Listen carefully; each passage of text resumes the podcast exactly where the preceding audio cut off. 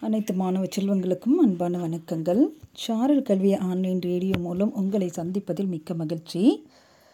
இன்று ஆறாம் வகுப்பு வரலாற்று பாடம் பாடம் எண் இரண்டு பக்கம் எண் நூற்று நாற்பத்தி ஒன்று.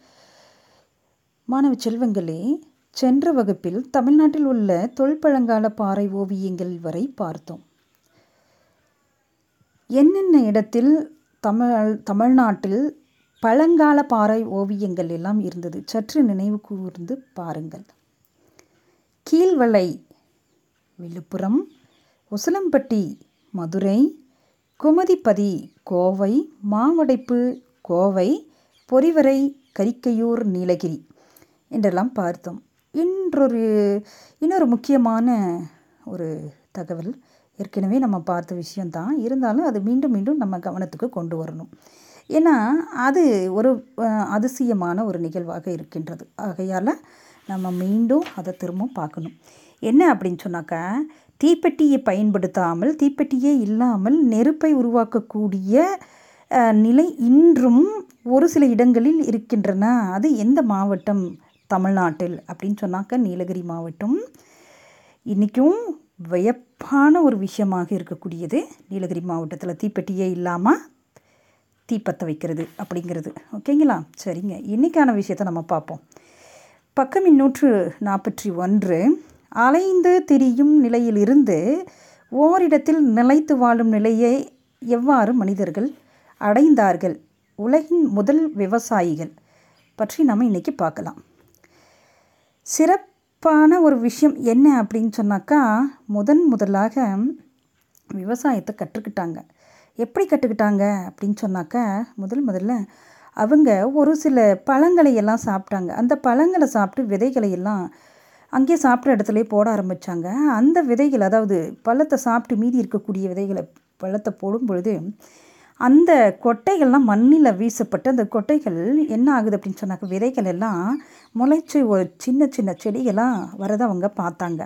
அதிலிருந்து செடி வளர்வதையும் அவர்கள் தற்செயலாக கண்டார்கள். அந்த அனுபவத்தாலும் காரணம் காரியம் குறித்த அறிவாலும் அவர்கள் பயிர் வளர்ப்பு தொடர்பான அறிவை பெற்றுக்கொண்டார்கள். ஒற்றை விதையிலிருந்து முளைக்கும் செடி வளர்ந்து பல மடங்குகள் காய்களையும் கனிகளையும் வழங்கும் என்பதை அவர்கள் நன்றாக புரிந்து கொண்டார்கள். ஆற்றங்கரை நிலங்களில் விழுந்த விதைகள் எளிதாக முளைத்து அது மனிதர்களுக்கு வெகு விரைவில் பயனளிக்கக்கூடியதாக இருந்தது.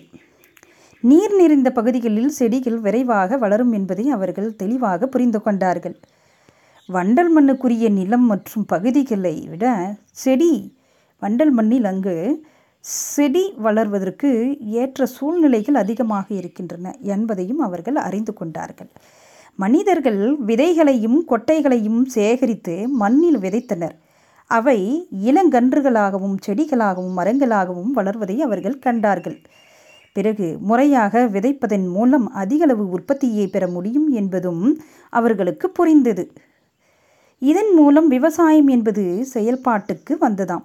அவர்கள் விலங்குகளை பழக்கி அவற்றுக்கு உணவு கொடுத்து வளர்த்து அவற்றையும் விவசாயத்தில் ஈடுபடுத்தி கொண்டார்களாம். விலங்குகளை வளர்ப்பது மனிதர்களின் வாழ்வில் முக்கியமான பகுதியாக உருவானது. எருதுகள் உழுவதற்கு பயன்படுத்தப்பட்டன. எருதுகள் விவசாய வேலைகளை எளிதாக்கின. வேட்டையாடி வாழ்க்கையை நடத்துவது மிகப்பெரிய விஷயம். அதை விட மிக சுலபமான விஷயமாக தெரிவது எது தெரியுமா அவர்களுக்கு? வாழ்க்கை எளிதாக இருக்கும். என்ன என்றால் விவசாயத்தை கற்றுக்கொண்டால் ஓரிடத்தில் இருக்கலாம் என்று. விவசாயம் அவர்களை ஒரு குறிப்பிட்ட இடத்தில் குடியேறும்படி செய்ததாம். நிலைத்து வாழும் வாழ்க்கை முறையால் சமைப்பதற்கும் சேமித்து வைப்பதற்கும் கொள்கலன்கள் தேவைப்பட்டதாம். கொள்கலன்கள் என்றால் அந்த உணவுகளை அதாவது அந்த தானியங்களை எல்லாம் சேகரிப்பதற்கு பெரிய ஒரு அதாவது என்ன பானைகள் போல் இன்றைக்கி இருக்கக்கூடிய அது சொல்லுவாங்க பழைய ஒரு வார்த்தை அது. இருவாசால் அப்படின்னு சொல்லிட்டு சொல்லுவாங்க பானைகள்னு சொல்லுவாங்க. இந்த மாதிரியான மண் பாண்டங்களால் செய்யப்பட்ட பெரிய பெரிய பாத்திரங்களை அவர்கள் பயன்படுத்தினார்களாம். பானை செய்யும் சக்கரம் பானை செய்யும் சக்கரமும் நெருப்பும் இந்த பிரச்சனைக்கு தீர்வை வழங்கியதாம். சக்கரமும் நெருப்பும் இவர்களுக்கு பானை செய்வதற்கு மற்ற பொருட்களை பெரிய அளவு பெரிய கொள்கலன்களை செய்வதற்கும் அவர்களுக்கு சக்கரமும் நெருப்பும் மிக உதவியாக இருந்ததாம். சரிங்க. கலப்பை கண்டுபிடிப்பதற்கு கலப்பை கண்டுபிடிக்கப்பட்டதால் விவசாயம் இன்னும் ரொம்ப எளிதாக இருந்ததாம். அதனால் மனிதர்கள் நிலத்திலிருந்து தேவையற்ற புதர்களையெல்லாம் அகற்றிவிட்டு அவற்றையெல்லாம் எரித்து நிலத்தை தயார்படுத்தி அதன் பிறகு விவசாயம் செய்ய தொடங்கினார்களாம். அவர்கள் நிலத்தை உழுது விதைத்து பயிர் வளர்த்து அறுவடை செய்தார்களாம். அந்த நிலத்தில் மண் வளம் குன்றிவிட்டால் அவர்கள் வேறொரு பகுதிக்கும் இடம்பெயர்ந்து விடுவார்களாம். தொடக்கத்தில் விவசாயம் மனிதர்களின் உடனடி உணவு தேவையே நிறைவேற்றியதாக இருந்ததாம். அதன் பிறகு உற்பத்தி அதிகரித்த போது அவர்கள் தங்களது எதிர்காலம் தேவைக்காக விளைபொருட்களை சேமித்து வைக்க தொடங்கினார்களாம். இவ்வாறு சேமிக்கப்பட்ட பொருட்கள் உற்பத்தி குறைந்த காலத்தில் அவர்களுக்கு உதவியாக இருந்ததாம்.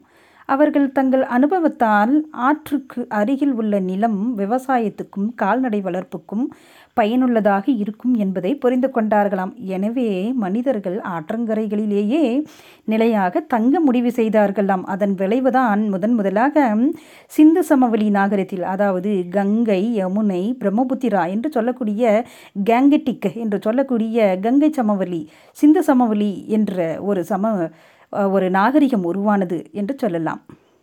சரி மாணவ செல்வங்களே இன்றைக்கு இது போதுமானது.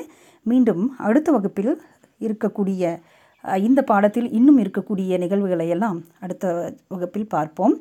உங்களுக்காக இந்த நிகழ்வை வழங்கியவர் ஆசிரியை கு. Jayamani. Jain Vidyalaya matriculation higher secondary school ஹஜ் தொட்டம்பட்டி அரூர் தாலுக் தருமபுரி டிஸ்ட்ரிக்.